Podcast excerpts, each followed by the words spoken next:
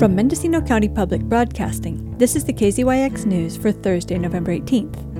I'm Sarah Reith. The Board of Supervisors declined to approve a $3.5 million increase in the health care contract at the county jail this week, which would have brought the agreement total up to just over $19.1 million. But supervisors rebuffed a presentation by top management at NaphCare, which has been providing health care to inmates since 2017, calling the documents thin and asking tough questions about mental health care. NaphCare chief psychologist Amber Simpler told the board that about a third of the inmates are on psychiatric medications. But Dr. Jenine Miller, head of the county's behavioral health department, took a question about what she thinks is missing from the contract. We don't um, have a clinician in Mendocino County Jail. That was not part of the original contract because that is something I asked. Um, how did we go without getting at least one a mental health clinician within that contract? So if I was looking at doing something different with the NaphCare contract, and whether it's NaphCare provides it or the county has another contractor, I think it's easy to do through NaphCare. I know that their cost, um, and of course, this was in April that uh, we talked, so that cost could have changed, but we're we're looking at an additional anywhere from 160 to 350,000 to add one to two clinicians. But I think it is something that's missing. Supervisor Glenn McGourty asked about the money that is allocated to mental health under your exhibit B5, it has mental health personnel at $570,000, 865 cents. What what are we getting for that? And why isn't that including someone who does mental health assessments? NaphCare COO Suzanne Moore told him that money was for the Competency Restoration Program, which trains inmates on understanding their legal predicament so they can assist their defense attorneys and stand trial.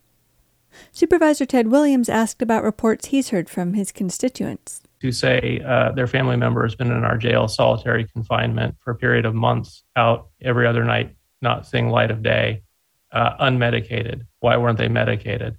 I mean, I guess I could ask uh, how how many solitary confinements have to do with, with mental health and what is the average duration in Mendocino County? Simpler said it was a combination of the physical layout of the jail, patients' rights, and bureaucratic finagling. I'm not sure how many of you have actually been inside the county jail and seen the physical layout, but a lot of individuals aren't there because of their behavior in that solitary cell. It is the physical plant. That is how the cells are designed to some extent to have single cell placement. In terms of medication, we offer medication, but there are a lot of restrictions on to who we can compel to medication. So it's not that we're not offering treatment, it's not that we're not offering these services we cannot do anything. We have to respect patient rights when they say, I'm not going to take this medication. Even with a patient who's psychotic? Yeah, that's how that goes. And we make steps. And in certain situations, we go through this, the steps to notify the courts. We get individuals who are involved in the jail based competency restoration program. They will come attached with an involuntary medication order, but by and large, trying to involuntarily medicate someone outside of that competency framework takes a lot of steps. And we've been able to do that in some acute situations, but by and large, it's not something that the courts do easily, readily, or um, willingly. Miller added that another holdup on forced medications is the professional requirements of the people in charge of declaring the patient inmate status as incompetent, or issuing what she called a 1368. In Mendocino County, the team that attempts to restore competency to an inmate does not include someone who is qualified to prescribe medications. So if the team fails to render the patient inmate fit for a trial, there's no one who can fill out an order for forced medication. This leads to another round of judicial involvement. In our system here, it requ- we do the 1368. It's not a qualified medical prescriber.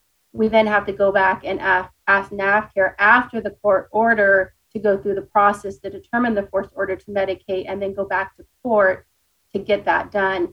And so it is slowed in Mendocino County because of sort of the processes we have in place and the professionals that we use don't allow us to fast track it as we see in other counties. I actually called several counties and talked because I was really perplexed on why we weren't able to fast track this quicker. They can um, do emergency medication in a safety situation, and they can talk about that. There are uh, areas of the law that if it's a safety concern for the inmate or a, a correctional staff in that situation, they can medicate, but it's a one time medication um, unless the person acts up again.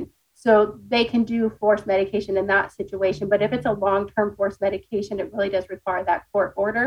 and our system has a slower process. In 2017, then Sheriff Tom Allman recommended NaphCare to the Board of Supervisors because their bid was more than $400,000 lower than their competitors, California Forensic Medical Group, which held the contract at the time.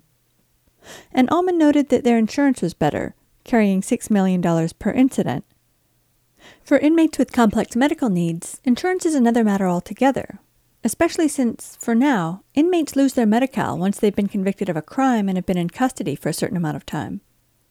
Miller said that there's some work being done on that, but results could be years away. So we're still in that same problem is that when they go into custody, their insurance doesn't provide insurance coverage. They lose their insurance coverage, and then it really is on the jail to provide those services. And we all know the cost of providing services has gone up, right? So we don't have funding for it, and the cost to be able to provide services has increased um, every year over the last few years. The board voted unanimously to ask Miller to work with the sheriff's office and NaphCare to craft an amendment to the contract that Miller feels she can endorse before bringing it back to the board again. They also requested the option of a psychiatric evaluation at intake. For KZYX News, I'm Sarah Wright. For all our local news with photos and more, visit kzyx.org. You can also subscribe to the KZYX News podcast, wherever you get your podcasts.